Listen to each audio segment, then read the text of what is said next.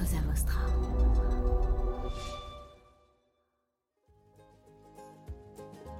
Aujourd'hui, il y a une vraie interdépendance entre un territoire et ses entreprises. Donc euh, oui, je crois qu'il y a, aujourd'hui euh, une nécessité de, de coopérer et d'ouvrir assez largement la coopération entre des acteurs très différents. Néanmoins, euh, il y a un attachement commun, c'est celui de créer de la valeur sur le territoire, une valeur économique, une valeur sociale, une valeur environnementale, parce que derrière, tu fais vivre des familles, tu fais vivre un tissu économique, tu maintiens des emplois, des savoir-faire sur un territoire.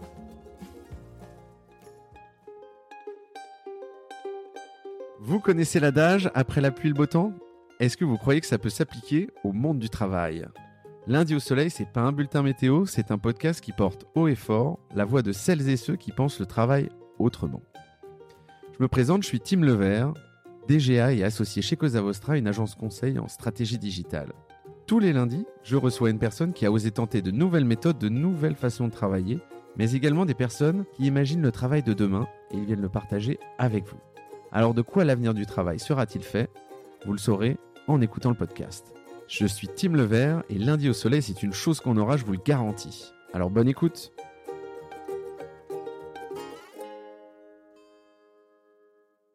Bienvenue dans ce nouvel épisode du podcast Lundi au soleil. Aujourd'hui, j'ai le plaisir de donner la parole à Emery Jacquia, président de la CAMIF, et également de la communauté des entreprises à mission dont on va parler dans deux minutes.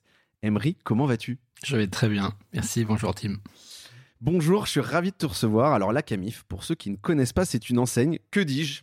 C'est une entreprise qui propose du mobilier et de la déco responsable, conçu près de chez vous, en prenant en compte des enjeux sociaux et environnementaux. T'as vu, je le dis bien. Pas mal. Tu me diras si, j'étais dans le vrai. Euh, alors aujourd'hui, on va aborder plusieurs sujets. On a un programme euh, assez vaste, euh, donc voilà, il va falloir bien tenir le, le- le timing. Le premier sujet, c'est la partie entreprise à mission et raison d'être, qui sont chères bien évidemment à la CAMIF et à toi en tant que personne également. Alors la raison d'être, euh, voilà, qui est complexe quand on vend des meubles, tu vas nous en parler un peu plus. Et puis la deuxième, c'est la partie euh, plus changement de gouvernance, management.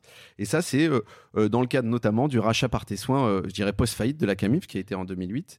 Et puis des initiatives innovantes, voilà, que, tu, que tu as menées ces dernières années et que tu vas nous raconter, les succès, les challenges, certains fails. Et, ça, ça va être riche en enseignements. Mais avant de commencer, il y a toujours quelques questions légères où on passe, avant de passer sur des sujets un petit peu plus sérieux. Le lundi, tu le passes au soleil ou au boulot? Les deux. Les deux? Soit mon boulot éclaire ma journée, donc je le passe au soleil, soit je le passe au soleil et, et, et j'ai pas l'impression d'être au boulot, mais enfin bon, ouais. Euh, j'ai- J'aime bien quand je suis au boulot euh, être dans des univers euh, euh, où, je, suis- où je peux être aussi euh, en train de me balader dans la nature. Mhm. Euh, tu vois, j'évoquais avec toi avant le, le fait que je passe pas mal de coups de fil en me baladant Mhm. dans la nature. Je trouve ça hyper agréable. Et donc voilà, le boulot, c'est du soleil pour moi. Ça, c'est un- ce que j'essaie de faire chaque jour. Quand le boulot n'est pas du soleil, c'est qu'il y a un problème. Alors ça, c'est marrant que tu dis ça parce que je crois que tu es un des premiers invités qui me dit ça. Et alors, le- les auditeurs et les auditrices ne le savent pas, mais juste avant de commencer, on parlait de pourquoi le lundi au soleil. Et en fait, c'était parce que on a envie de se dire que le lundi, c'est un jour où on est content d'aller bosser et que bosser, c'est si c'est une passion, c'est pas vraiment du travail à proprement parler. Je trouve que cette réponse fait plaisir, elle donne envie parce qu'effectivement, même s'il fait pas beau, euh, son taf, ça peut bien évidemment être une journée de soleil. Quand on est utile dans ce qu'on fait et qu'on se sent utile et que on est assez aligné en fait avec euh, pourquoi on se lève le matin, Mhm. Bah on se lève le matin et on a on a de la joie à, à être utile. Donc c'est ça qui nourrit. euh, Ouais. Mais mais ça prend quelques années avant de d'être bien ça. aligné. Ouais, et puis, et puis de voir l'impact aussi. On voit pas tout l'impact n'est jamais immédiat Ouais. aussi. euh, Voir une vie entière. En fait. Exactement. bah, tu vas nous en parler justement. Euh, à quoi il ressemble ton lundi? Je commence ma journée avec euh, tu, tu veux ma morning routine, c'est ça? Bah non, Alors moi, ce que j'aime, c'est justement quand il n'y a pas de morning routine. Parce que tous les invités disent, bah, pas. nous, alors on fait des réunions le lundi matin. euh. Non, mais le lundi matin, j'ai j'ai mon point avec ma manager de la mission, tous les lundis matins. C'est un, un point qu'on a hebdo et, euh, et ça dure une heure, une heure et demie. Et puis on partage toute l'actualité autour de la mission de l'entreprise, comment on peut aller plus loin, faire, euh, faire adhérer davantage euh, au projet, au projet et à la mission de l'entreprise, l'ensemble des collaborateurs, l'ensemble des parties prenantes. Moins attrait au business que plus que la philosophie et que Ouais. le sens de la boîte, quoi. Et en fait, c'est bien de commencer son lundi comme ça parce Mhm. que ça permet tout de suite de t'allier à pourquoi pourquoi je me lève en fait, Ouais, pourquoi je bosse et pourquoi l'entreprise existe. Mhm. Et ben chaque lundi, en, en échangeant avec ma manager de la mission, ça, ça me permet de me remettre bien bien aligné. Ouais. Hmm. Et donc ça, c'est ton lundi matin et le reste de la journée, ça dépend euh, au Alors ça dépend parce que parfois je, je, prends le train assez tôt le lundi matin mmh. pour aller rejoindre les équipes à Niort, puisque l'entreprise est basée à Niort et moi j'habite maintenant Paris, donc j'ai redéménagé euh, à l'envers dans mmh. l'autre sens. Et euh, donc parfois ça démarre par un TGV euh, assez matinal, ouais. mais qui est aussi un moment qui est pas désagréable parce que tu sais le, le, fait de devoir de prendre un, un train pendant deux heures, mmh. bah c'est une sorte de parenthèse et ça te ça te prépare à à rejoindre tes équipes en mmh. étant euh, ouvert pour eux, en ayant de l'attention pour eux. Mmh. Et le, le, voyage en TGV a grand mérite, c'est que le, le, téléphone passe pas bien, l'internet non plus, et donc tu peux soit lire un bouquin, mmh. soit travailler un dossier. Et euh, deux heures, ça passe assez vite. Avant c'était 3h20, maintenant c'est deux heures, donc ça va assez vite quand même. Oui, pendant longtemps, tu avais les gens qui gueulaient euh, Tu m'entends, tu m'entends? Et là, tu m'entends Mais maintenant, c'est vrai que c'est plutôt respecté. Ça peut être un moment de presque de relaxation où, euh, voilà, où on prend du temps un peu pour soi. Quoi. Mmh, mmh, mmh. Quelle est la personne qui t'inspire sur le futur du travail euh, Comment tu vas piocher tes idées euh, et tes inspirations? Je, je, objectivement, euh, je, je, ne sais pas quelles sont mes sources d'inspiration. Il y en a forcément plein. Ouais. Euh, mais te dire, j'ai un, un gars qui m'inspire ou une, une, fille qui m'inspire énormément. Mmh. Non, j'aime bien autant m'inspirer d'une artiste ou, ou, ou d'un ou, d'un ouvrier ou, de quelqu'un qui aime passionnément son, son métier. Euh, Ouais, c'est ça, c'est pas, de... pas forcément quelqu'un qui est un expert du travail ouais. ou quoi. C'est tu dis, tu, tu, vois quelque chose et après tu suis le fil de tes pensées. Potentiellement, ça va déboucher sur euh, voilà, une réflexion plus profonde. Et puis, je pense que chacun doit trouver sa voie, son mmh. chemin. Mmh. Et euh, donc, euh, je suis quelqu'un qui a pas mal d'imagination, donc euh, j'ai pas envie de me laisser plaquer un modèle par quelqu'un d'autre. Okay. Donc j'aime bien euh, imaginer, expérimenter, peut-être me planter, c'est pas grave, mais. Donc, donc t'es un entrepreneur, un, un vrai quoi. Pas un rôle modèle. Euh, ouais, c'est beau à entendre. T'as envie de trouver toi-même tes propres idées. Ouais, que personne n'a jamais. peut-être très orgueilleux hein, de dire ça. Hein, désolé, mais non, mais, non, non, je trouve pas. Je trouve pas. En tout cas, c'est audacieux et ambitieux. Donc euh, après, faut, faut que ça suive, quoi. C'est ça le problème. Euh, alors, on fait toujours un, un un petit pas de côté, euh, ce sera, ça sera le premier là, mais ça sera pas le dernier. Dans le podcast, il y en a toujours quelques-uns sur ton parcours. Euh, alors, il faut reconnaître que euh, on, on, trouve pas beaucoup de choses finalement euh, sur ton parcours. J'aimerais, c'est pour ça que j'aimerais que tu nous en racontes un peu. Moi, ce que je vois juste, c'est qu'effectivement, bien évidemment, tu as été le repreneur de la CAMIF et c'est un des sujets de la journée. De, depuis 2018, tu es aussi le président de la communauté des entreprises à mission, je l'évoquais en amont. Tu es auteur aussi. Tu as écrit un livre qui s'appelle Entreprise à mission et raison d'être chez Duno en 2020. Euh, mais tu es surtout l'entrepreneur et le fondateur de Matelsom. Euh, c'est ça qui a notamment aidé la CAMIF à se relancer. Euh, quels ont été les, vrais temps forts, les vrais déclencheurs dans ta carrière, si, si tu arrives à nous le dire en quelques mots, même si c'est difficile? Mmh. Euh, j'ai toujours eu envie de monter ma boîte et je l'ai fait très jeune. Ouais. À 23 ans, j'ai créé Matelsom, c'était en 95. Mmh. Et, euh, et, euh, et mon premier déclencheur, enfin mon premier, euh, premier temps fort en fait dans ma vie d'entrepreneur, c'est la crise de novembre-décembre 95. C'est mmh. les grandes grèves euh, pour la retraite. Hein, la bah, réforme des retraites. Évidemment. bah, on ne pas tomber. On avait été bloqué. Plus, plus d'actualité, hein, mais c'est toujours pas réglé le problème. Non, non, confirme. Et euh, là, je me prends la première claque en fait parce que je, cette crise met, tout, met, enfin, met à l'arrêt toute l'activité. Et quand on commence à vendre, euh, quand on lance, on vient de lancer sa, sa boîte, que en plus c'est dans la vente à distance, qu'on doit livrer, qu'on doit recevoir des, des chèques. Mais pour ceux qui ne savent pas, pardon, Matelsom, c'est de la vente de matelas. Oui, alors c'était une idée que j'avais eue à New York. J'avais fait un an, euh, un an et demi de service militaire à New York. C'était la coopération à l'époque et j'étais vendeur d'orangina, tu vois. Ah, extraordinaire. Donc, ah, j'ai adoré parce que ça m'a permis de découvrir Brooklyn, le Queens euh, et puis Manhattan en marchant. C'est là que j'ai trouvé l'idée de créer Matelsom. C'était un vendeur, euh, ça s'appelait 1-800 Mattress. Ça vendait des matelas par téléphone et euh, l'idée était originale j'avais probablement dans mon, dans, dans, mon projet de vie de, de pouvoir faire quelque chose où j'étais vraiment indépendant, où personne ne me devrait rien, etc. Mmh. Et j'avais un père euh, qui, était, euh, qui avait très bien réussi, il était DG de Pernod Ricard et il a, il a, il a construit le groupe euh, Pernod Ricard. Mmh. Ça aurait été très simple pour moi de rentrer dans ouais, le groupe. Bien sûr, et de suivre la voie. Et voilà. Et, mais après HEC, contrairement à tous mes petits camarades qui ont rejoint des boîtes de conseil, d'audit ou, ou, ou, de la finance mmh. ou des grands groupes comme ça, moi j'avais envie de monter une boîte. Je crois qu'on était deux seulement à monter notre boîte et j'avais fait la majeure entrepreneur.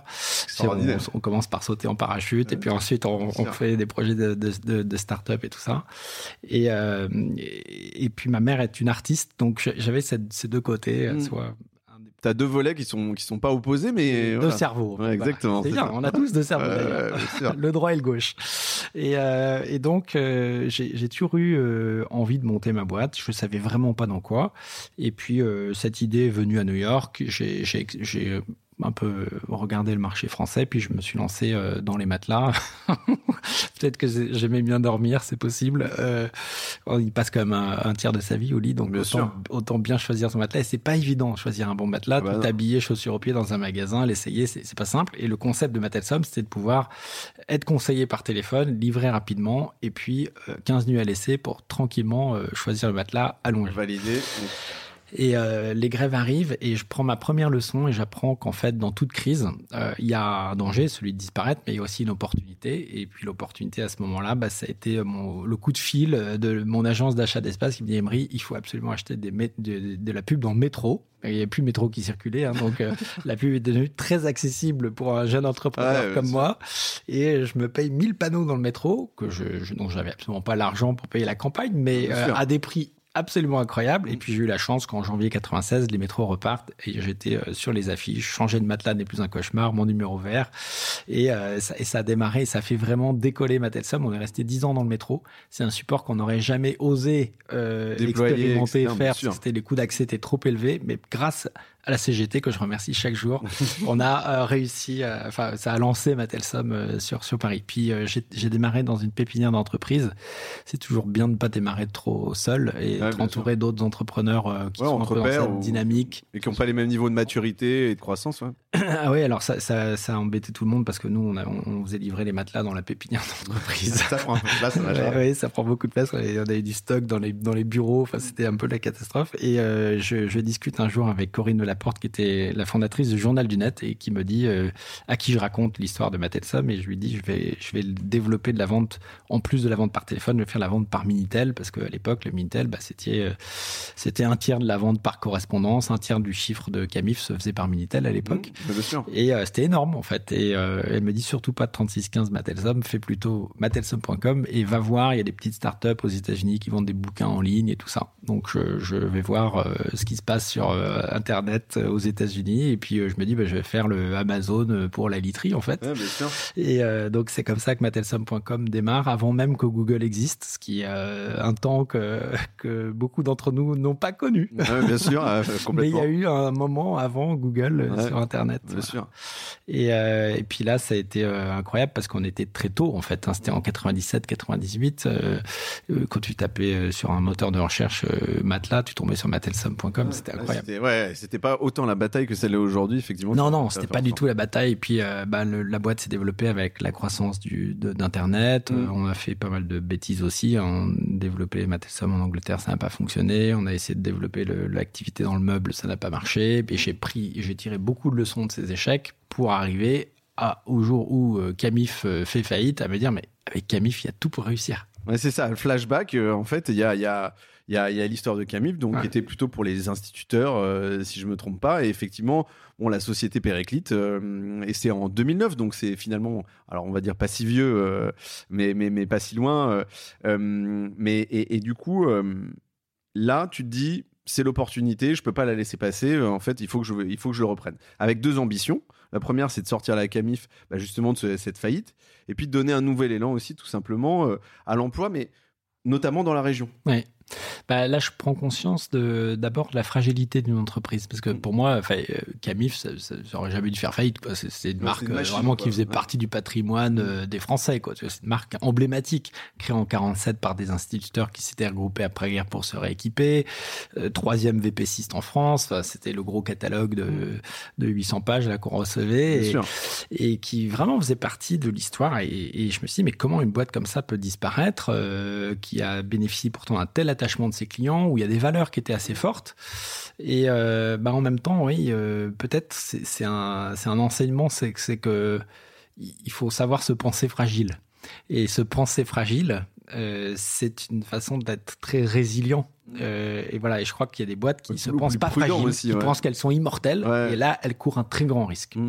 Alors, euh, puis bon, la Camif avait, comme tous les autres VP6, des difficultés à, migrer du modèle papier à un modèle Internet. Mm. Moi, j'avais la chance d'avoir d'être né dans l'Internet, de, le maîtriser, ouais. donc de bien connaître le sujet. Et puis je me dis, là, il y a une opportunité incroyable au fond, parce mm. qu'il y a une marque qui est très forte, qui bénéficie d'un attachement très singulier de la part de ses clients, qui euh, est une alternative possible à ce qu'a fait la grande distribution depuis 20 mmh. ans, qui a toujours été cherché plus loin, moins cher ailleurs, et qui a fait qu'on a, perdu beaucoup euh, d'emplois dans l'industrie du mmh. meuble, etc.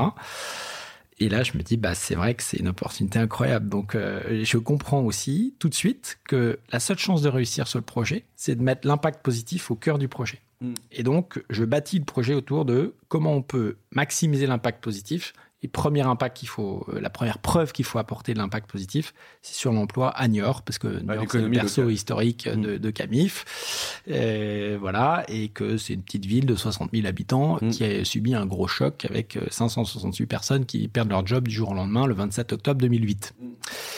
Et puis euh, là, dans le contexte, euh, si on se replace, c'est la deuxième crise que je que je vis en fait. Hein, euh, c'est la crise financière de 2008, hein, parce qu'avec la chute de la Camif, il y a eu celle de Lehman Brothers après, hein, entraînée par la chute de Camif, comme tout le monde le sait, et la crise financière mondiale. Et surtout à ce moment-là, donc plus aucun banquier pour financer des aventures entrepreneuriales comme les miennes. et si dans le contexte, on réussit quand même à convaincre des banquiers de nous suivre et à à boucler le tour de table nécessaire pour financer le projet de relance de Camif, c'est parce qu'on a eu le soutien de tous les acteurs de la région, la communauté d'Aglo-Niort. Mmh. C'est eux qui se sont mobilisés justement pour en faire une réalité. Quoi. Ils ont ils ont garanti 95% de nos emprunts bancaires parce qu'ils ont compris que notre projet aurait un impact positif sur le territoire. On a ouvert un centre de relations clients à Niort, on a ouvert un centre logistique à Niort, on, est on a déménagé, j'ai mmh. embarqué les équipes et on y viendra, à Niort. J'ai déménagé personnellement là-bas et euh, je, un samedi soir, je rentre, euh, enfin je rentre un dimanche dimanche matin parce que j'avais raté le dernier train de Niort et j'annonce à ma femme qu'on quitte Paris et qu'on va aller s'installer à Niort. Ah là, ça a dû être chaud. J'ai fait ce qu'on a dit le, le pari de l'amour. et euh, oui, c'est, je remercie toujours ma femme parce que sans son soutien, et je pense que le succès d'un entrepreneur, c'est, toujours euh, parce qu'il y a autour, euh, autour de lui des, des gens qui, qui l'aiment et qui le soutiennent et qui lui font confiance et que jamais il, il voit le moindre doute dans, dans, le, dans ceux qui, qui, qui l'entourent sur, sur leur soutien. Oui, c'est un excellent test. Ouais, ouais, c'est un bon test. Et là, je, je, je la remercie chaque jour parce que sans, sans son, sans, son, concours, soutien. Et, et, ça n'a pas été le seul moment euh, un peu difficile, hein, mm. mais c'était un, moment de bascule quand même. Hein, mm. parce que là, tu comprends que si tu t'engages pas personnellement, à fond, oui, tu n'as aucune chance de réussir. Ouais, c'est ça, le projet serait pas le même. Le projet n'existe pas. Ouais, ça, sera un échec, carrément. donc euh, là, ce, cet engagement total, il est nécessaire. Mm. Et à un moment donné, tu, tu le fais euh, quand, quand tu sais que tu es entouré et que tu es aimé. Est-ce que tu crois, euh, je, rebondis sur quelque chose que tu disais juste avant, sur la capacité de la région ou des acteurs locaux à se mobiliser avec toi? Tu vois que c'est encore possible aujourd'hui ce genre de choses où effectivement sur des entreprises sens, c'est tu vois de, de, de, de s'appuyer effectivement sur les acteurs euh, voilà euh, régionaux, locaux, etc. C'est important? Bah, D'autant plus qu'on parle beaucoup de relocalisation, mmh. etc. Et qu'aujourd'hui il y a une vraie interdépendance entre un territoire et ses entreprises. Mmh. Un territoire en bonne santé peut attirer des entreprises et une entreprise euh, peut pas se développer sans un territoire qui est en bonne santé aussi. Mais tout ça c'est très interdépendant en fait. Donc oui, je crois qu'il y a, aujourd'hui euh, une nécessité de, coopérer et d'ouvrir assez largement la coopération entre des acteurs divers, différents très différents, hein. une communauté de communes ou une communauté d'agglo et puis une entreprise et puis qui n'ont ni les mêmes fonctionnements, euh, ni les mêmes ambitions, ni les mêmes visions et façons de fonctionner. Mais néanmoins, euh, il y a un attachement commun, c'est mmh. celui de créer de la valeur sur le territoire, une valeur économique, une valeur sociale, une valeur environnementale, parce que derrière tu fais vivre des familles, tu fais vivre un tissu économique, tu maintiens des emplois, des savoir-faire sur un territoire. Et l'engagement de Camif et la, la proposition de valeur se dessine alors de miser justement sur le Made in France, mmh. à un moment où personne ne parle de Made in France et où c'est même très très ringard au fond. Hein, en 2009, il n'y avait pas eu le ministre qui portait la marinière, il n'y avait pas le slip français, il n'y avait rien de tout ça. Mm. Et euh, malgré tout, je ressens que c'est le moment de dire, en fait, nous, ça va être notre proposition de valeur, ça va être notre différence. On va miser sur euh, le savoir-faire des fabricants français. On travaille aujourd'hui avec 125 fabricants français qui représentent 78% de notre chiffre d'affaires. Et, ce que tu disais, alors moi, je, je, spoiler alert, je veux pas raconter, euh, tu vois, te couper l'herbe sous le pied de la suite, mais c'est un élément fondateur hein, pour la suite, cette raison d'être. il fallait un peu tout réinventer. C'était un gros chantier, euh, mais ça a eu un impact sur le positionnement et l'histoire de l'entreprise. Euh, ça a été facile à écrire, non? Tu l'as fait en une semaine, non? Alors, l'histoire de la raison d'être est venue un petit peu après. Ouais. Euh, et elle est venue à un moment assez décisif, là aussi, où on se disait, bah, c'est chouette. Au bout de deux ans, on avait un peu refondu l'offre, relancé le site internet, on avait Là, tu étais orienté business plus que philosophie de la boîte. Ouais, business, mais avec de l'impact positif sur, la, sur le, le, Made in France, sur les choix qu'on faisait en, matière d'offres, sur la qualité, mmh. sur le durable. Enfin, donc c'était déjà très singulier quand même. Hein. Mais euh, là, on, se, on, prend conscience qu'on a quand même deux tiers de nos clients qui ont plus de 65 ans d'âge moyen et qu'il y a urgence à aller chercher de nouveaux clients. Ouais. Et, euh, on, et on, pour ça, on se dit, bah, là, c'est un, quelque chose que j'avais pas du tout anticipé en fait dans le dans le projet ou dans l'enthousiasme du projet du mmh. démarrage euh, où je me dis bon on va relancer Camif et puis tout va bien se passer en fait. Le turnover de, de on la a relancé mais en fait euh, il y a aussi une énorme transformation derrière à opérer euh, qui est pas que transformer le modèle le business model de l'entreprise et basculer du papier à internet mais qui est transformer la clientèle ce qui veut dire aussi transformer l'offre produit mmh. ce qui est un chantier colossal. Et là bon donc on se dit bon, on peut pas y arriver avec nos petits moyens il faut qu'on lève des fonds, donc on cherche. Et là, je fais beaucoup d'allers-retours Niort-Paris, Paris-Niort. Je rencontre à peu près 75 euh, fonds d'investissement en l'espace d'un an. Mmh. Et euh, je ne trouve pas. Et tous ceux que je rencontre me disent mais c'est vrai, c'est formidable ce que vous avez fait, bravo, c'est bien. Mais, revenez, nous voir plus tard quand vous serez encore, quand vous serez rentable. Et j'avais beau leur dire, vous savez, le, centre d'appel qu'on a mis à New York, on le met à Madagascar, à Madagascar, on est tout de suite rentable. Mmh. Bah, pourquoi vous le faites pas? Donc personne n'avait compris en fait le concept, le concept même du projet à impact positif. L'enjeu social qui était au cœur du projet. Puis euh, j'ai des fonds dont je tairai le nom, mais qui, étaient soutenus par l'État, euh, euh, qui disaient mais qu'est-ce que vous ferez quand vous aurez plus de fabricants français? Ah ouais, ok, donc on était vraiment, ça partait dans l'autre sens. Ah non, mais il faut se, replacer. même en 2012, 2013, la pensée de l'État, c'était qu'il y avait plus de place pour l'industrie en France, que c'était mort la France serait pas un pays industriel. et on est, on est, dit, on est 15 ans plus tard et c'est l'inverse qui se produit quand même. Bah oui, là, on, sent bien que cette vision, euh, elle est plombée en fait. est totalement. et elle nous a plombé cette vision. Oui, parce bah, elle a, freiné, a désinvesti euh, là où on aurait dû mm, investir et là où d'autres ont investi. Sûr. Et il y a tellement de logique à maintenir de la production au niveau local parce que évidemment, c'est faire beaucoup moins de kilomètres au produit et c'est beaucoup, c'est du bon sens hein, parce que ça maintient des savoir-faire et des entreprises sur un territoire qui créent de la valeur économique social, sociétal. Et, euh, donc c'est une aberration en fait qu'on soit arrivé à cette idée-là. Et euh, mais néanmoins, les fonds d'investissement me disaient ça. Bah, je dis mais vous n'avez pas compris en fait. Le projet, c'est pas ça. Le projet, c'est justement qu'il y en ait de plus en plus des, fabricants en France. Ah, bien sûr. Et euh, du coup, la chance que j'ai eue là aussi, c'est l'échec, c'est d'échouer. Et, et, finalement, de devoir réorienter ma recherche sur des gens qui valorisaient euh, tout l'impact positif du projet en termes social, environnemental, etc. Et là, donc, je me dis, bon, je. il n'y avait pas la même force de frappe financière, du coup, potentiellement. Bah, en fait, je ne sais même pas si ça existait au fond. Et donc, je dis, bon, là, il faut qu'on cherche le, si ça existe un fonds qui valorise euh, pas que euh, les bidas et, voilà, mais qui valorise tout le projet positif qu'on peut avoir, l'impact positif. Et là, je tombe sur un des tout premiers fonds d'impact créés en 2008, mmh. pendant la crise financière, par euh, Laurence Meignery et, et Pierre-Olivier Barren, qui s'appelle Citizen Capital. C'est eux qui viennent pour le premier rendez-vous à New York. Ça, ça m'avait euh, bien marqué parce que euh, les pas autres, mal. bougeaient pas quoi. Non, non, les autres, c'est moi qui allais. Et puis je relançais, j'avais jamais de nouvelles. Et là, euh, ils viennent, on passe une journée extra. On sent qu'il y a un fit incroyable et que on répond mais parfaitement à leur, à leur thèse d'investissement qui est les entreprises qui seront capables d'apporter la preuve de leur utilité, qui auront le plus d'impact positif sur des enjeux sociaux, environnementaux, c'est celles-là qui gagneront demain la bataille économique et qui seront les plus performantes économiquement, financièrement. Donc, euh, moi, j'étais content de pouvoir apporter cette preuve-là et euh, de faire la preuve de ça mmh. avec Camif. Et donc, euh, ben, on a fait affaire. Et avec eux, on a, ça nous a obligé à beaucoup structurer notre démarche d'impact positif. Et c'est là où on a fait la rencontre des chercheurs euh, Blanche Segrestin, Armand Actuel, qui euh, étaient chercheurs dans, au labo des, mines, à la chaire théorie de l'entreprise du laboratoire des mines, et qui, pendant la crise financière, tu vois, c'est toujours la crise, c'est les crises, c'est toujours des déclencheurs mmh. de prise de conscience, tout ça, se sont dit, mais au fond, c'est pas une crise financière à laquelle on assiste c'est la crise de l'entreprise. Mm. Et, à force d'avoir mis le profit au-dessus de tout et euh, comme but ultime de l'entreprise, euh, Milton euh, Friedman nous a emmenés dans le mur en fait. parce que l'objectif d'une entreprise, c'est pas maximiser son profit, c'est être utile pour la société. Et on a juste oublié ça.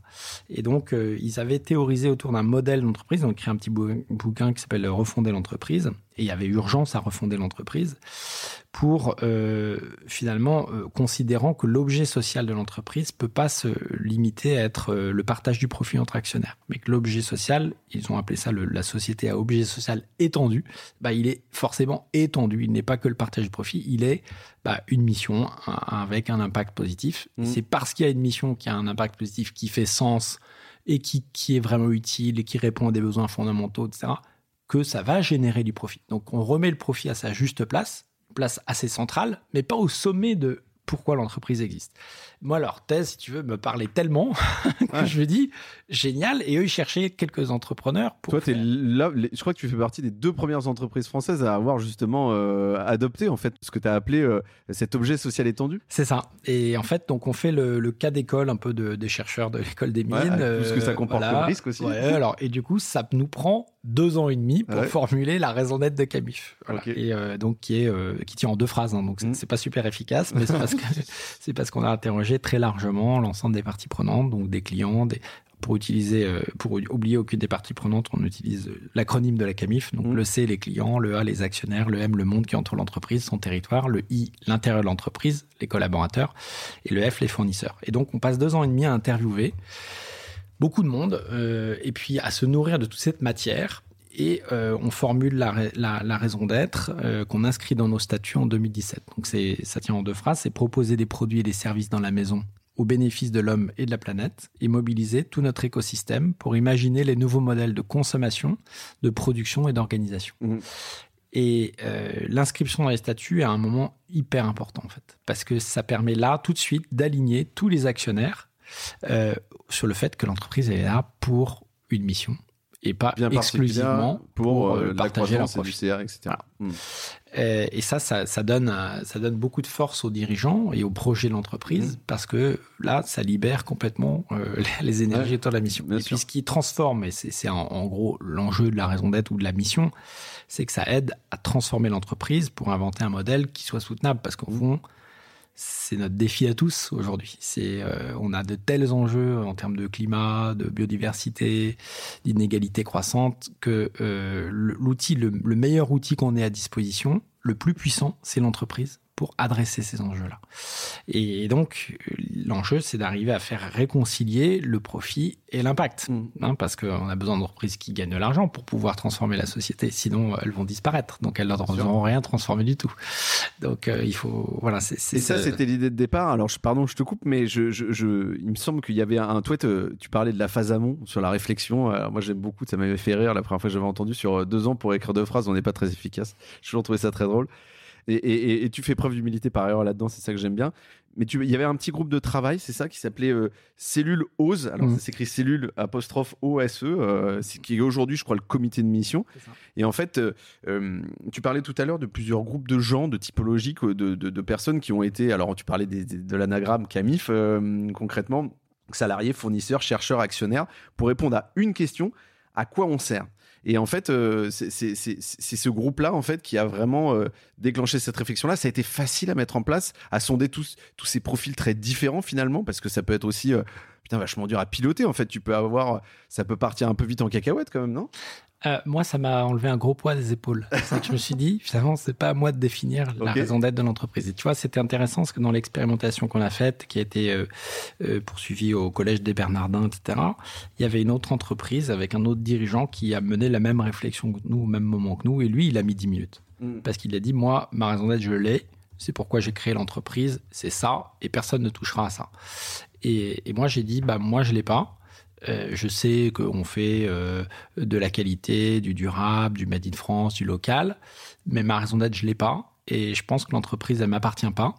L'entreprise, elle appartient à l'ensemble de ses parties prenantes et euh, elle sera d'autant plus, il y, aura, une vitalité du projet de l'entreprise sera plus forte si l'ensemble des parties prenantes contribuent à définir pourquoi ils se réunissent, pourquoi ils mettent en commun leur énergie, leur intelligence. Et euh, finalement, c'est pas à moi de la définir cette raison d'être. Mm. Et répondre à cette question qui est pourtant fondamentale, hein, pourquoi on existe, à quoi on sert, qu'est-ce qui serait fondamentalement différent si on n'existait pas? Qu'est-ce qui serait fondamentalement différent si tous les acteurs de notre marché adoptaient les bonnes pratiques de Camif? Eh bien, j'ai défini que ce ne serait pas à moi de le faire. Et donc, j'ai réuni à, constituer un, groupe de travail qu'on a appelé la cellulose, la cellule à l'objet social Combien étendu. de personnes à peu près, pour bien comprendre? Euh, six, euh, six personnes, okay. euh, donc avec des représentants de l'ensemble des parties prenantes, des ouais. salariés, des donc des collaborateurs vois, engagés dans, dans le projet d'entreprise, des, des fournisseurs. J'ai par exemple la secrétaire générale de l'ameublement français qui a tous les enjeux des femmes, des industriels français en tête, etc. Donc c'est assez intéressant. Mm. mais aussi des experts externes du sujet de l'entreprise à mission justement de l'impact Mmh. euh, des actionnaires. Donc on avait euh, Laurence Méniori de, de, Citizen Capital qui était dans la cellulose. Et je leur dis voilà. Moi, euh, je vous confie cette mission. Vous. vous définissez la mission de l'entreprise. Et toi, ton, ton, sujet, c'était, c'était d'être spectateur ou à un moment ah non, donné, non. tu validais? Non, non, moi, je, je, faisais partie de la cellulose okay. en tant que dirigeant. Je m'étais. m'étais okay. Tout le monde au même dedans, niveau, au même niveau de décision, voilà. de, d'apport. De, Avec de... une démarche collaborative. Okay. Ça faisait pas mal partie déjà de la culture d'entreprise, ouais. cette, cette, cette, démarche collaborative. Et donc, euh, on se dit que c'était assez cohérent de, de, de, de s'y prendre comme ça. Et en même temps, quand tu définis une raison d'être, elle n'a pas vocation à bouger tous les quatre matins. Et, et, donc, il vaut mieux prendre son temps de, de, de peser chaque mot. Je me souviens qu'on a, a, passé des, des, des, des matinées euh, entières à, à, définir est-ce qu'il faut mettre euh, le mot maison dans la raison d'être, ou pas. Oui, bon, bien sûr. Puis, mais une fois que c'est tranché, mais ça sert à tous les collaborateurs, ça éclaire. Mmh. Quand la mission est claire, elle éclaire chacun dans ses décisions au quotidien, tu vois. Donc, c'est génial. Mmh. C'est très puissant. Une fois que c'est ta boussole, une fois que tu l'as définie et qu'elle est en plus définie de manière collaborative, elle est plus juste. La deuxième phrase de la mission a été beaucoup guidée par les échanges qu'on a eus avec nos fournisseurs qui nous ont dit Bon, euh, nous, on adore Camif et tout ça, c'est génial, mais c'est pas tant le chiffre qu'on fait avec vous qui nous intéresse. C'est la façon dont vous nous challengez. Ouais. Quand vous faites le tour du Made in France, que vous invitez des clients, des collaborateurs, des experts, euh, et que vous faites, euh, après les visites d'usine le matin, vous faites, vous faites travailler les ouvriers avec des clients Mmh. et vos collaborateurs sur des projets euh, innovants pour demain. Ça, personne ne fait ça avec nous. Quand vous nous challengez sur l'éco-conception en 2012, personne ne savait même pas ce que ça voulait dire. Mmh. Euh, donc ça, ou sur l'économie circulaire, ça, ça c'est notre vraie valeur ajoutée. Le, le fait de, passer de mobiliser un écosystème, tu vois, pour inventer des nouveaux modèles de production. Ouais, alors en fait, ce dont tu parles là, tu passes de, de t'as un côté où tu es passé de distributeur à presque à éditeur. Non, et puis où tu, et puis où tu viens effectivement presque changer de métier, non? Euh, Du coup, sur ces. C'est ce qui se passe effectivement en 2017 quand on inscrit par exemple nos, nos, nos cinq objectifs de mission dans, le, dans les statuts. Et notre troisième objectif de mission, c'est faire de l'économie circulaire notre standard. Mmh. Ça nous oblige à revoir les 20 000 références du catalogue Camif et à se dire, mais au fond, comment sont fabriqués ces produits? Qu'est-ce qu'il y a à l'intérieur? D'où viennent les principaux composants? Comment on peut utiliser Comment on, fait, on peut faire mieux avec moins? Comment on peut utiliser davantage de composants issus du recyclage? Comment on peut même imaginer des produits entièrement faits à partir de déchets? Mmh. euh, Voilà. Et là, on se dit, mais en fait, ça, on va pas pouvoir le faire tout seul. Ça, on va pas pouvoir attendre que nos fournisseurs pondent des produits euh, éco-conçus. Il va falloir qu'on le qu'on qu soit à l'initiative. Mmh. Et, euh, et, là, c'est pareil, on se place dans cette démarche euh, de, de, mobiliser l'intelligence collective et on lance le premier Camifaton en 2017 où pendant trois jours, on réunit des fabricants volontaires, des designers, des experts d'économie circulaire, des consommateurs, des collaborateurs Camif et on leur dit, vous avez carte blanche pour travailler sur des projets mais avec un cahier des charges extrêmement innovant sur le caractère circulaire. Ouais, donc c'est du, du canapé anti-surcyclé, des matelas en matière recyclée, etc. Hein. Et là, on lance, euh, alors euh, on a mis 4 ans pour le faire, mais on a lancé euh, l'année dernière un matelas qui porte ton prénom, Timothée. Il n'y a pas de code promo là-dessus. non, non, et le matelas Timothée, parce que en fait, le, le, le, un, des, un des participants au projet s'appelle Timothée Kwan et mmh. il a monté une boîte de recyclage de matelas en, en Ardèche, hein, à, à Flavéac.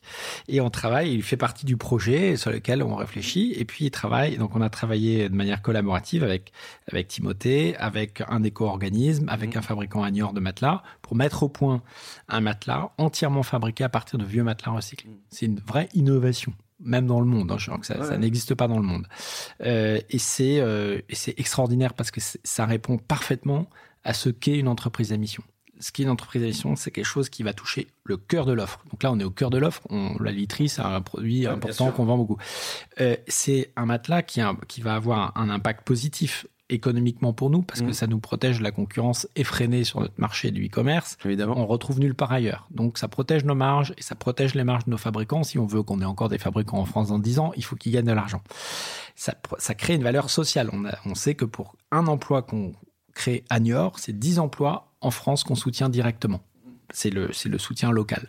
Et puis, la valeur environnementale. On a pu mesurer, l'année dernière, on a fait une, analyse de cycle de vie sur l'impact carbone de, ce, de la production de ce matelas.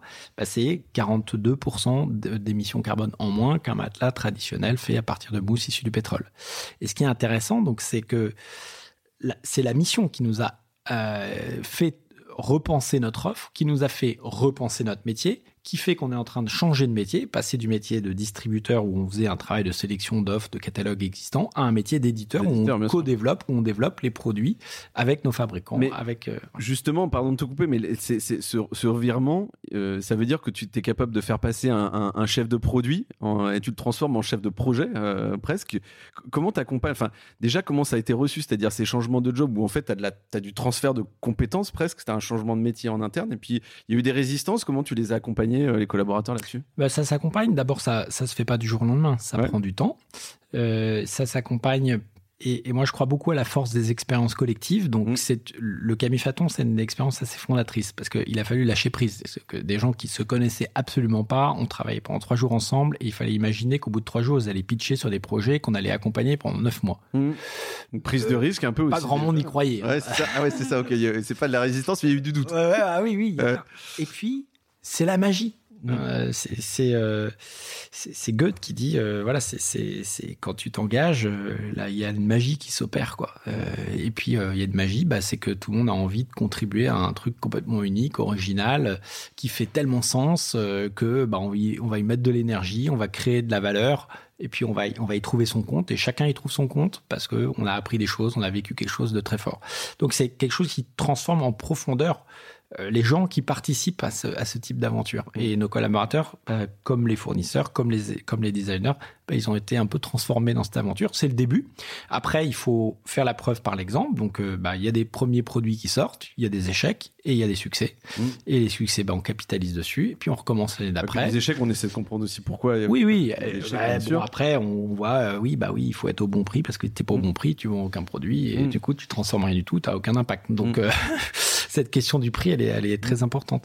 Donc, euh, et puis après, on accompagne aussi par la formation. Donc, euh, il y a euh, de la sensibilisation à ce que c'est que l'éco-conception. On fait travailler, on fait intervenir des, des, prestataires ou des éco-organismes qui viennent nous, voilà, qui mmh. viennent former pas que nos équipes, mais également nos fabricants. On, fait des journées entières avec euh, l'ensemble de notre écosystème.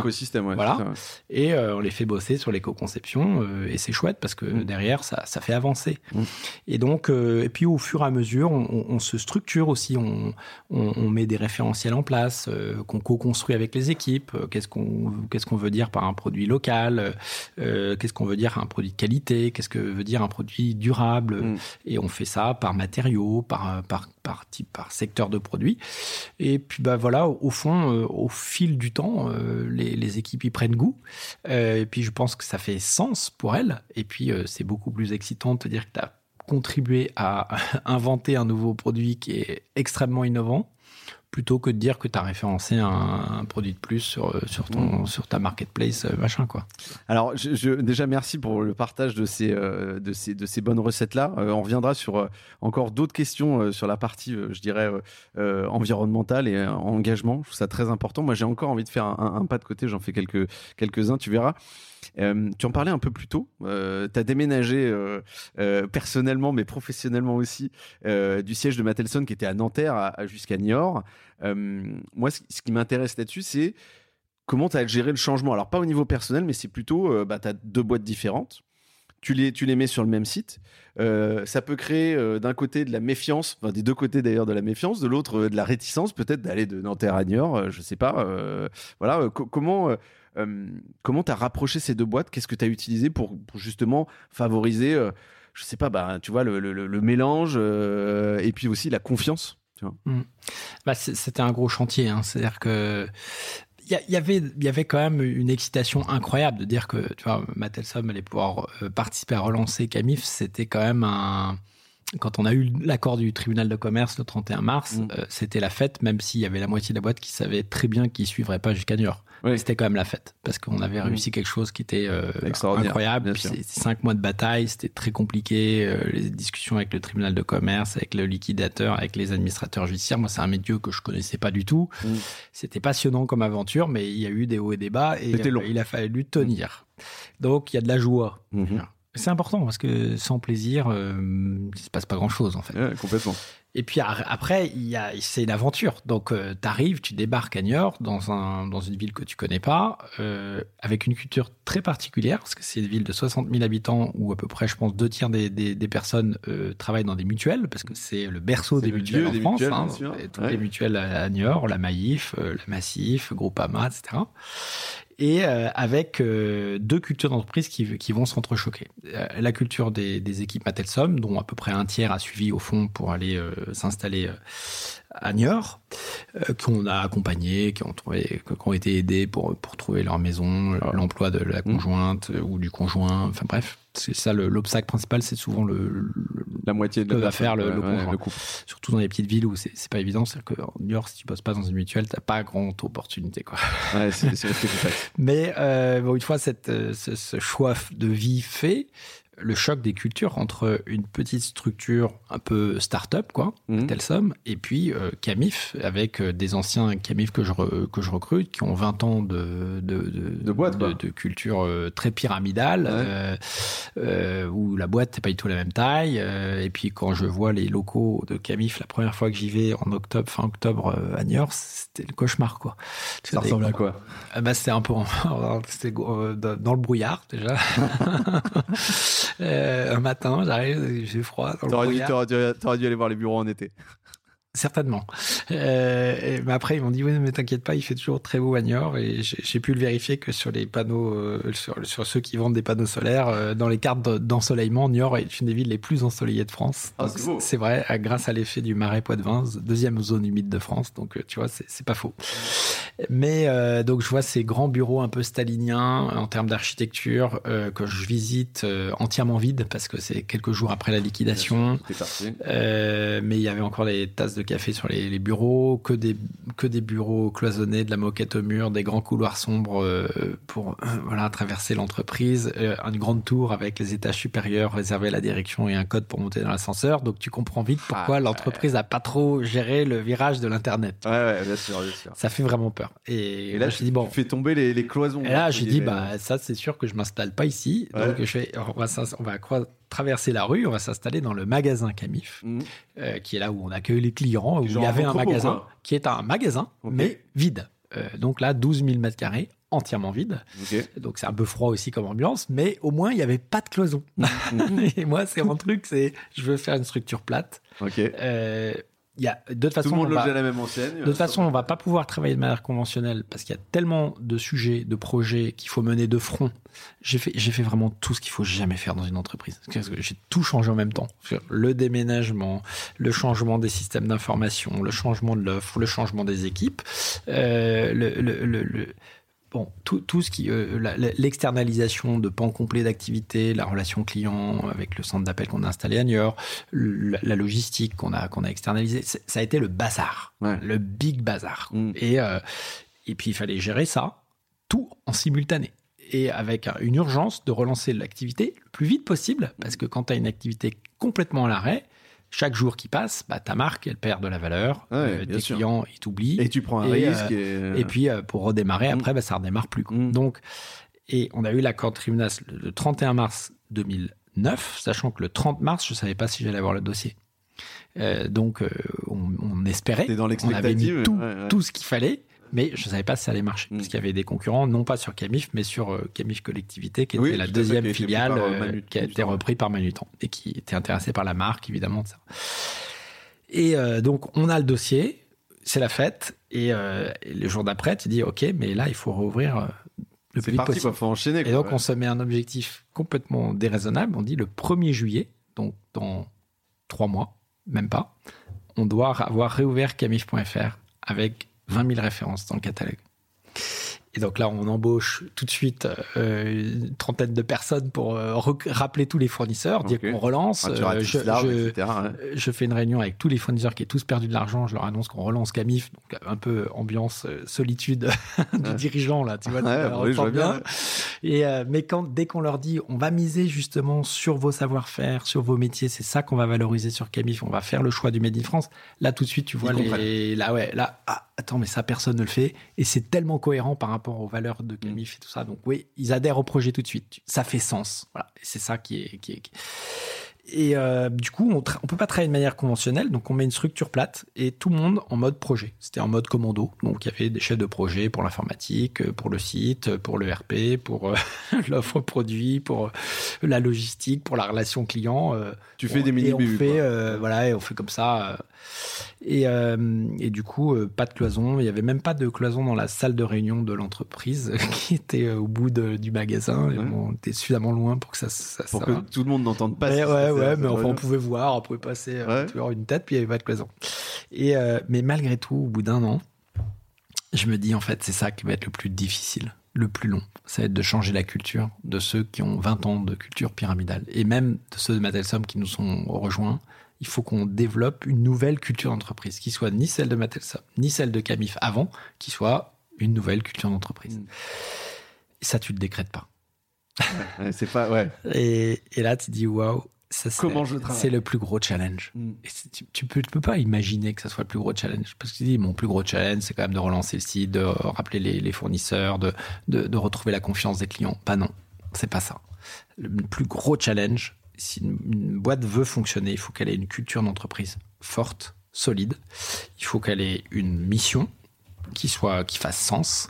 Euh, et puis ensuite, il faut qu'elle ait des, des, des, des, un- des dirigeants qui euh, incarnent ça et qui fassent vivre le projet et, euh, Et qui animent l'ensemble des parties prenantes. Et puis, et puis après, à un moment donné, il faut des résultats aussi. Mm. Sinon. Et donc là, euh, moi qui crois à la force des expériences collectives, j'échange avec mon frère qui avait, euh, qui, a, qui avait repris une boîte que mon père avait montée en parallèle de son, de son activité chez Pernod Ricard et qui, qui s'appelle Arafer, qui vend des, enfin, qui fait de la location d'œuvres d'art Mm. et euh, pour les entreprises. Et là, tu te dis, j'ai une idée. Et euh, on échange, et puis je lui explique un peu la situation dans laquelle on est. Et lui me dit euh, Écoute, j'ai un truc que j'ai jamais réussi à vendre, à vendre à aucun client, mais j'aimerais cause, bien te proposer ça. Euh, Qu'est-ce que tu penserais de faire euh, venir une artiste en résidence dans l'entreprise?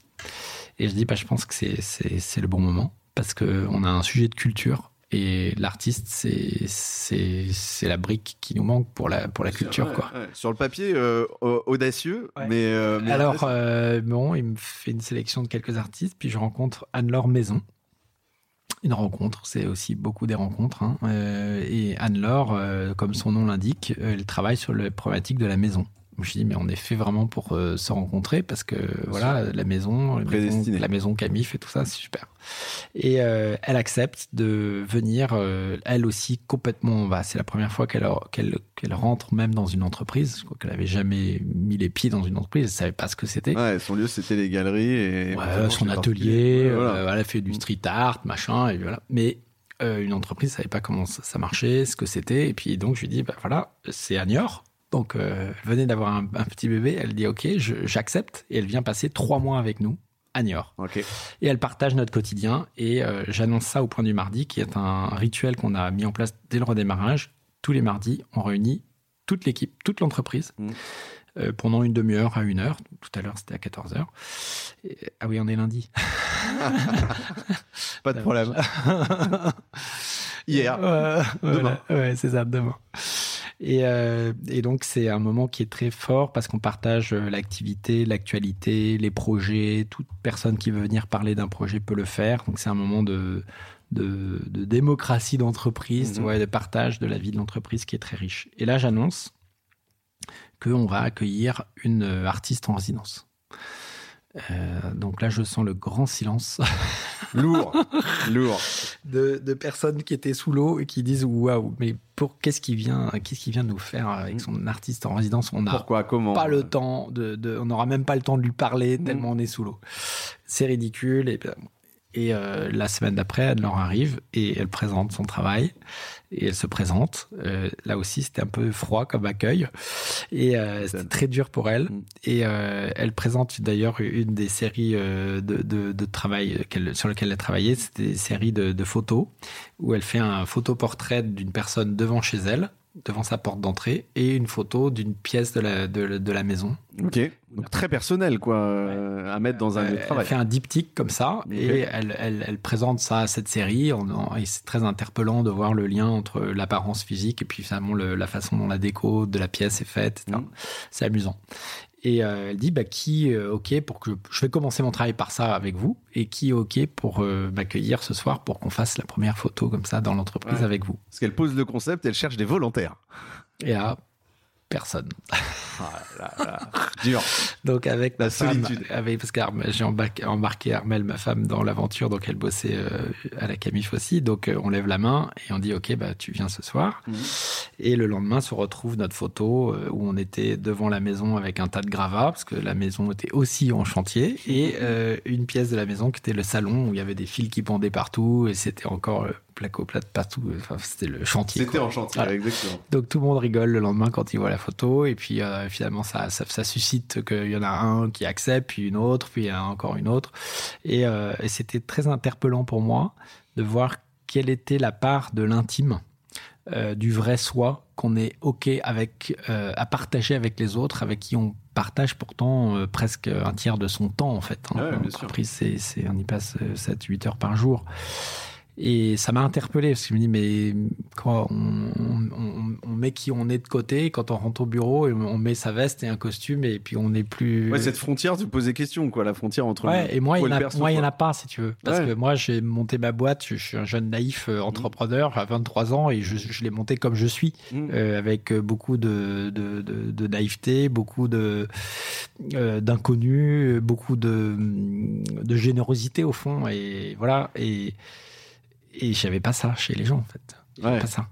Et, ça, ça interpelle. Quoi. Donc après, finalement, ça se, ça se détend un peu. Mhm. Et euh, ce qui est chouette, c'est que tous les jours, elle imprime un rythme parce qu'elle elle produisait des œuvres tous les jours. Un jour, on arrive, il y avait toutes les places de parking taguées avec des noms d'artistes contemporains. Donc les gens sont allés la voir en disant Mais qu'est-ce que t'as fait? Est-ce que t'as demandé l'avis d'Emery avant de taguer les places de parking? Ah bah non, il m'a dit carte blanche. Donc euh, ah, je fais ce que, je voulais, bien sûr. Et comme elle fait du street art, voilà, elle a tagué toutes les places de mhm. parking. Et donc c'était drôle parce que les gens allaient la voir en disant Mais qui est cet artiste que tu aimes? Et euh, une des œuvres qui m'a beaucoup marqué, c'est qu'en nous observant travailler, elle était assez choquée qu'on s'envoie des emails à longueur de journée, puisqu'on est dans le e-commerce, où il y a beaucoup d'interactions par, par, par email. Et euh, elle a eu l'idée géniale dès qu'elle voyait quelqu'un qui faisait l'effort d'aller parler à quelqu'un d'autre, de matérialiser ça au sol en scotchant une bande rose pour relier les deux bureaux. Et progressivement, l'entreprise s'est tissée de plein de bandes roses pour relier les bureaux entre eux. Et ça, ça, ça T'as compris, en fait, t'as une, as une, image réelle de l'interaction euh, entre, les, entre les collaborateurs, quoi. Mais au début, on comprenait pas pourquoi elle était à quatre pattes en train de scotcher des bandes roses au sol, mais euh, parce qu'elle décryptait jamais ce qu'elle faisait, en fait. Mm. Et, euh, et puis, finalement, on a compris ce que ça voulait dire et l'importance du lien. Et ça a été vraiment une leçon en tant que manager finalement, la vraie richesse d'une entreprise, c'est cette capacité à créer du lien, créer du lien avec ses collaborateurs, créer du lien avec ses fournisseurs, avec ses clients. Et, entre deux entreprises qui ont strictement le même bilan, quand il y en a une, quand il y a une crise qui arrive, il y en a une qui passe la crise et l'autre pas. Celle qui passe la crise, c'est celle qui a su tisser un lien très fort. Euh, parce qu'elle aura le soutien et l'engagement de ses collaborateurs qui vont se bouger pour qu'elle s'en sorte, de ses fournisseurs qui vont faire le petit effort pour que la boîte s'en sorte, de ses clients qui mmh, vont être plus fidèles. Dernier mètre. Mmh. Et ouais, et, ça fera toute la différence. Et, euh, et ça, c'est une valeur immatérielle qui est considérable, qui est dans aucun bilan. Et qu'est-ce qui nourrit le lien? Au fond, c'est ça qui est après important pour un dirigeant, c'est se poser cette question qu'est-ce qui nourrit ce lien, euh, cette, cette, qui, confère cette résilience à l'entreprise. Ben, C'est probablement le sens du projet c'est un, évidemment, quand on partage le sens d'un projet, on, ça crée tout de suite une sorte de communauté de, d'intérêt, une communauté de, et donc cette communauté, elle est, elle est, elle est, elle est un peu aimantée par le, par le, la mission, par la boussole.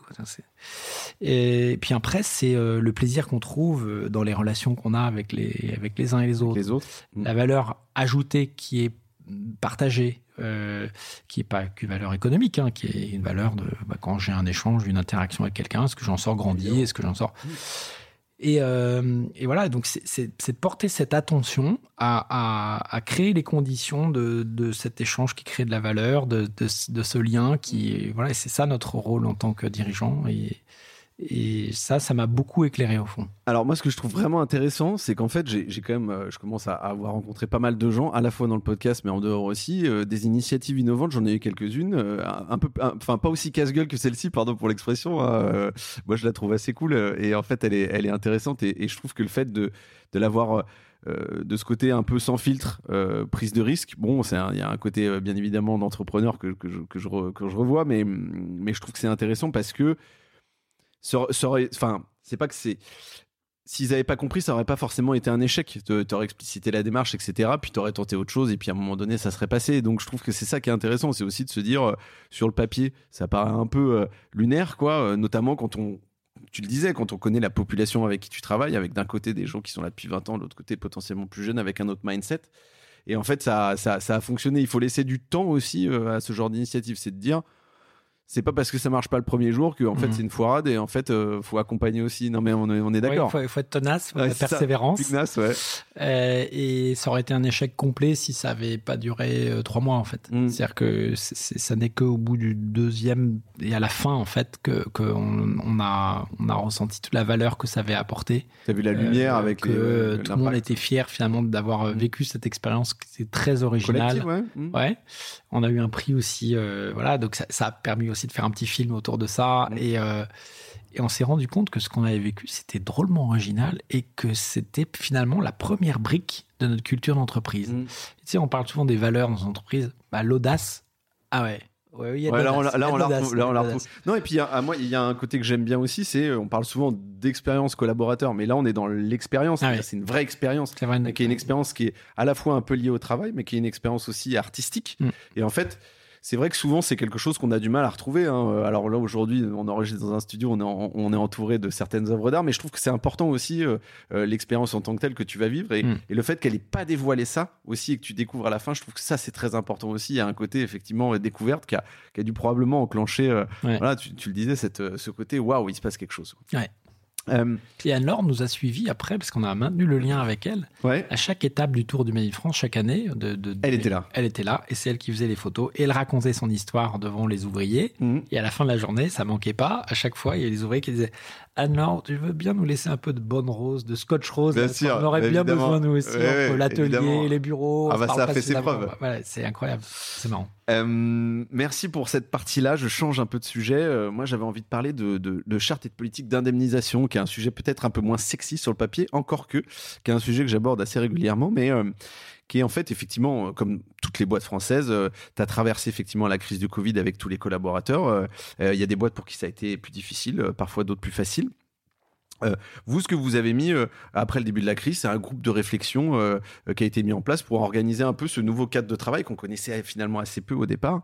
Et c'est, as fonctionné un peu comme la, comme, la cellulose, c'est-à-dire qu'il y a un groupe de collab, je crois, qui s'est mis mmh. en place pour se dire comment en fait les collabs, on s'assure qu'ils sont bien chez eux, qu'ils ont le matos, mmh. qu'ils ont la, qu'ils ont la bonne connexion. Comment tu as fait ça et, qu'est-ce que ça a déclenché derrière? Mmh. bah, ça fait partie de notre culture d'entreprise que quand on a une problématique, euh, bah on, essaie de trouver les gens qui ont envie d'y travailler, d'y réfléchir et de proposer quelque chose. Parfois, c'est eux-mêmes qui viennent directement avec euh, il y a une problématique, parce qu'on sait pas, ça, ça vient, de, ça vient des équipes. ouais. Mmh. Et euh, là, bah, la problématique, c'est ouais, on a, traversé ce, ces, premiers mois de confinement, c'était dur, etc. Mais on a découvert qu'en fait, on fonctionnait super bien en télétravail et euh, on n'aurait pas envie de revenir 100% en présentiel euh, Mm. après. Et du coup, est-ce qu'on pourrait pas créer un cadre intelligent du, du télétravail? Et euh, donc, bah, on a réuni effectivement euh, 7 ou 8 personnes qui étaient motivées par réfléchir à ce cadre. Différents a- niveaux de seniorité, différentes Ah oui, typologies de, de, de- type, de- ouais. Bah, c'est, ça marche toujours comme ça, c'est les volontaires. Ouais, euh, hyper. ok, bon. Ok, top. Bien cool. Et, euh, et donc, ils se regroupent et puis ils travaillent pendant 2-3 mois pour euh, mettre une charte des droits et des devoirs sur le télétravail. Mmh. Et c'est, là qu'on est à 2 à 3 jours par semaine de télétravail, euh, qu'on met en place une indemnité télétravail parce qu'on se dit on doit télétravailler, mais oui, mais il faut le faire dans de bonnes conditions. Mmh. C'est quoi les bonnes conditions du télétravail? Eh ben, c'est d'avoir euh, un truc pour poser son ordinateur et pas être mal, voilà, Pas se faire mal au dos, voilà, pas se faire mal au dos. Donc, de pouvoir avoir le bon équipement, le deuxième écran, de pouvoir avoir un bon siège. Euh, Donc, on met en place ces conditions, on prend en charge l'équipement, on prend en charge une indemnité télétravail Mhm. qui est de 30 euros par mois pour euh, tous ceux qui télétravaillent deux à trois jours par semaine. Ouais. Et euh, bon, et, et tout ça se met euh, avec euh, euh, voilà beaucoup de aussi de souplesse dans le voilà on, on met un cadre mais si vraiment ça marche pas bah on C'est ça, c'est pas gravé dans le marbre. non non Et- Ouais. et puis finalement ça marche parce que a- c'est- les gens euh, s'en servent intelligemment et puis le cadre est co-créé et, et tout le monde ressent la limite d'être à 100% en télétravail Ça, surtout pour les jeunes c'est très très difficile ça a été très difficile hein, le confinement était Ouais, très difficile. Euh, bon, euh, même si en province, on l'a pas vécu de la même manière que à, que à Paris dans les grandes villes. Euh, mais bon, enfin, voilà comment ça s'est fait. Et, et souvent, on fait des, des expériences comme ça. Ça, ça marche pas toujours. Euh, par Ouais. exemple, en 2014 et 2015, on a lancé euh, les, les budgets collaboratifs. Donc, euh, plutôt que ce soit les managers qui fassent le budget, euh, j'ai proposé que ce soit les équipes volontaires des, des, des, des- personnes de l'entreprise qui n'avaient pas forcément fait de budget de leur vie, euh, jamais, mais, mais qui se saisissent de Mais cette qu'elle a apporté de la fraîcheur. Voilà, c'est ça. Et alors, euh, ça, ça a été un peu bon, en bas de combat, parce qu'il y a des managers qui ont dit, mais, mais si je si je fais pas le budget, à quoi je sers? Je dis, bah, tu sers à apporter l'information pour que ceux qui vont faire le budget puissent avoir la bonne information, prendre éclairés. les bonnes décisions, Voilà. et puis euh, et puis après de faire grandir les équipes. C'est aussi le rôle des managers. Donc euh, quelque part, c'était intéressant. Ça a pas mal fonctionné euh, et c'était intéressant parce que la première fois, première année où on l'a fait, on avait beaucoup de craintes de, de la part des managers sur euh, euh, sur le, le groupe qui allait faire le budget. Est-ce qu'ils avaient l'expérience? Est-ce qu'ils auraient Est-ce qu'ils seraient pas tous des gens de la comptabilité? Bah, je dis, non, mais faites confiance Ah à l'intelligence collective. Donc on va on va élire ces personnes. Donc c'est des personnes volontaires d'une part. On en a eu 15.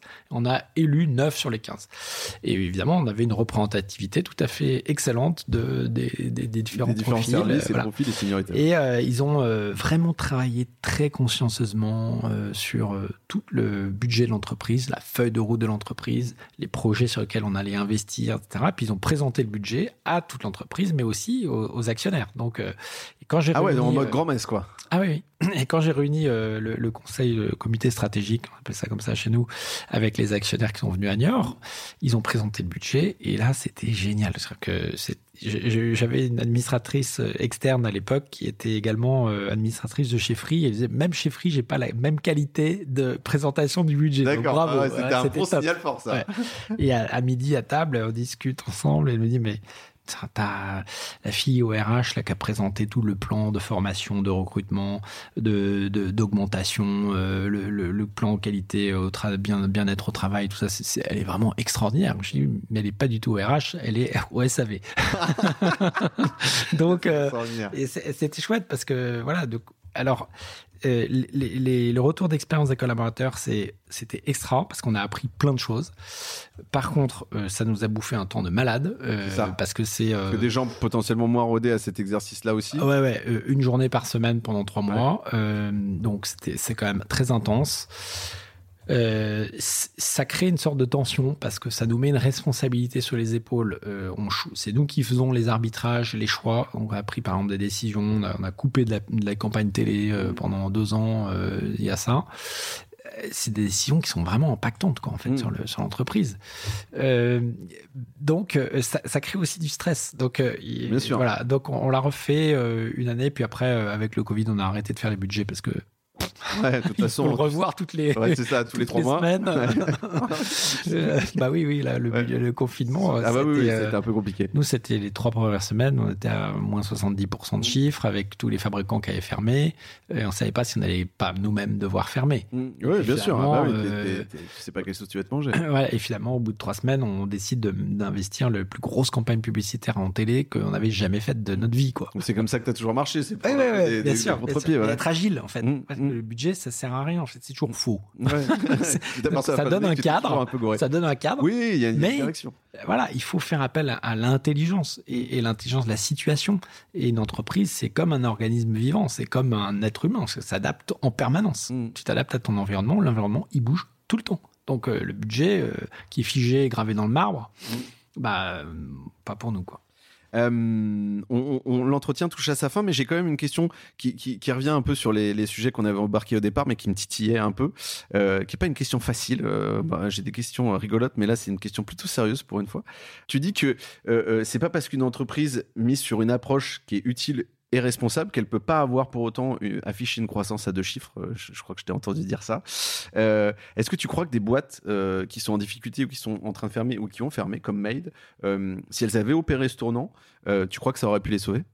Ah bah, ce qui est sûr, c'est que la, la- la faillite de Made et puis d'autres acteurs du e-commerce, euh, elle est directement liée à leur modèle économique. Mhm. qui euh, dépend de chaînes de valeur qui sont à l'autre bout de la planète. Et on a bien vu avec la crise Covid la Bien fragilité de ces chaînes de valeur. Nous, on a bien pu euh, percevoir la pertinence de notre modèle sur le local. Voilà, on a même décidé d'aller encore plus loin parce qu'on a renoncé l'année dernière à tous les produits qu'on achetait encore en dehors d'Europe. C'était Ouais. 7,4% du catalogue qu'on a coupé. Là, t'es 100% pro d'Europe. 100% Europe et Et 60 78% en France. Oh, J'ai bien- ouais, t'as bien- t'as bien revenu.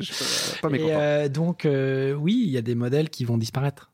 Et euh, c'est normal que du coup, euh, il y ait des modèles plus sobres, plus soutenables, qui prennent la place et donc qui vont, avoir des très fortes croissances. Ouais.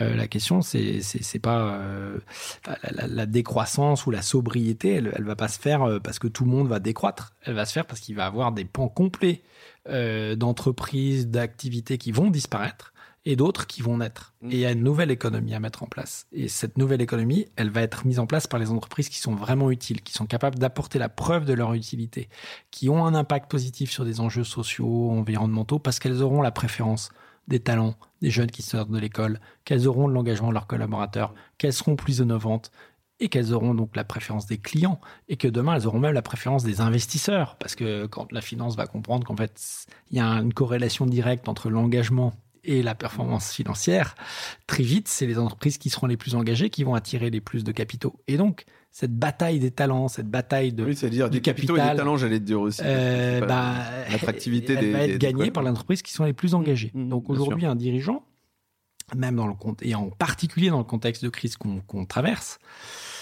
euh, et qui va pas s'arrêter. Les multicrises, euh, on est en plein dedans, et tant qu'on n'a pas trouvé un modèle soutenable, euh, tant qu'on n'a pas euh, réussi à nous limiter dans une trajectoire des 1,5 degré ou des 2 degrés, Mmh. on- en fait, on va être en perturbation.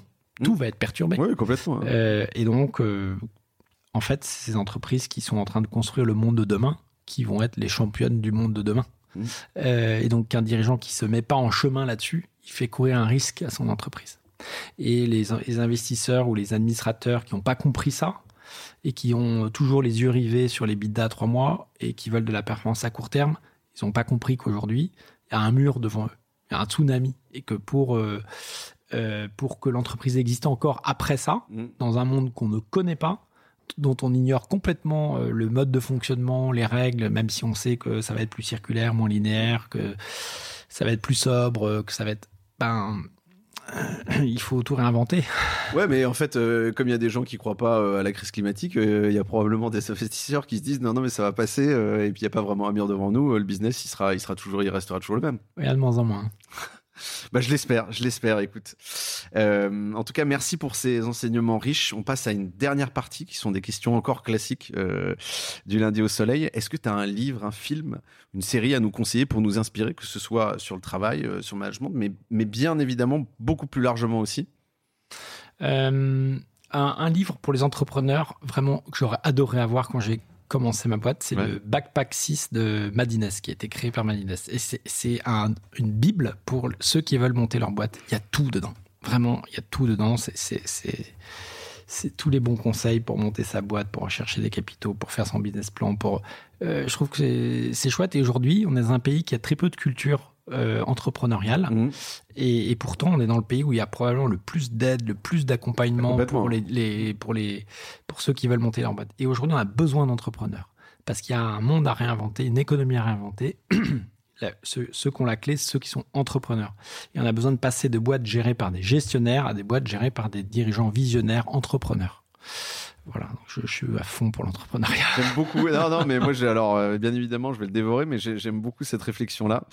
Euh, Est-ce que tu as, alors, c'est la toute dernière question, et après, promis, je te libère. Euh, Est-ce que tu as une anecdote qui te vient en tête et que tu as envie de partager, un bon ou un mauvais souvenir? Tu en as déjà partagé beaucoup, mais j'aime bien toujours terminer sur une anecdote. Euh qui pourrait être à la fois euh, avec un client, du management euh, ou une anecdote qui t'est arrivée récemment euh, sur peut-être la Camif avec la MAIF, peut-être, je sais pas.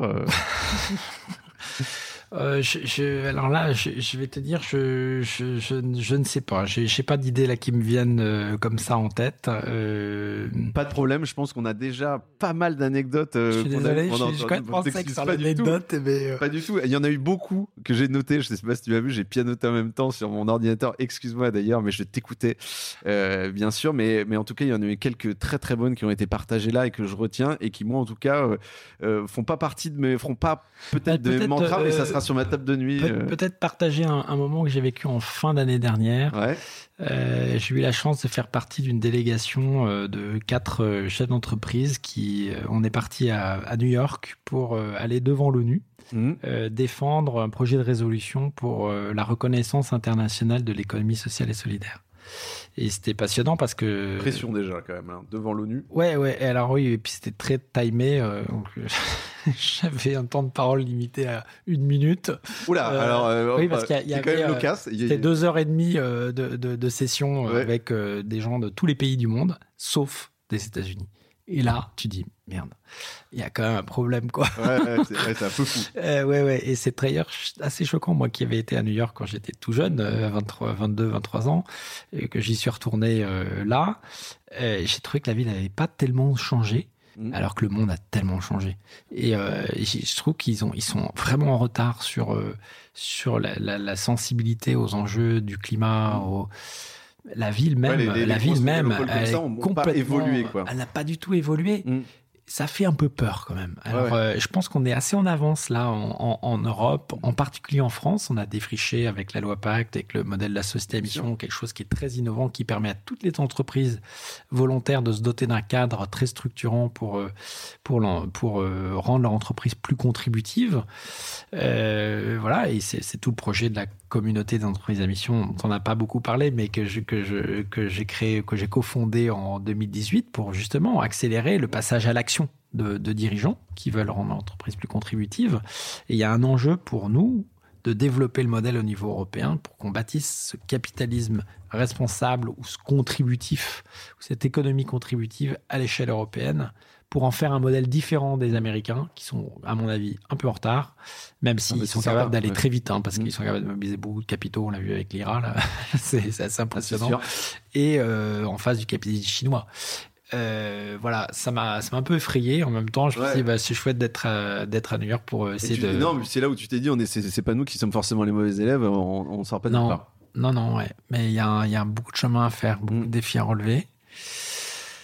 Voilà. C'est chouette. Euh, et, je te remercie d'avoir parlé de la communauté des entreprises à mission. Euh, on n'avait pas forcément le temps d'en parler aujourd'hui, mais bien évidemment, euh, moi je serais ravi de te recevoir dans les prochaines semaines pour en reparler et qu'on se concentre là-dessus. Ça pourrait être, ça pourrait faire l'objet d'un hors-série. Moi, je, je pense que c'est quelque chose qui est très important parce qu'en fait, c'est quelque chose, c'est encore plus collectif au niveau des entreprises. Donc ça, là, tu vois, on vient de franchir la barre des 1000 sociétés à mission, donc ça commence à être significatif. Oui, oui, il y a un gros gros effet boule de neige. on en parlait et, et je pense que c'est un sujet sur lequel, à mon avis, il faudra s'attarder. Absolument.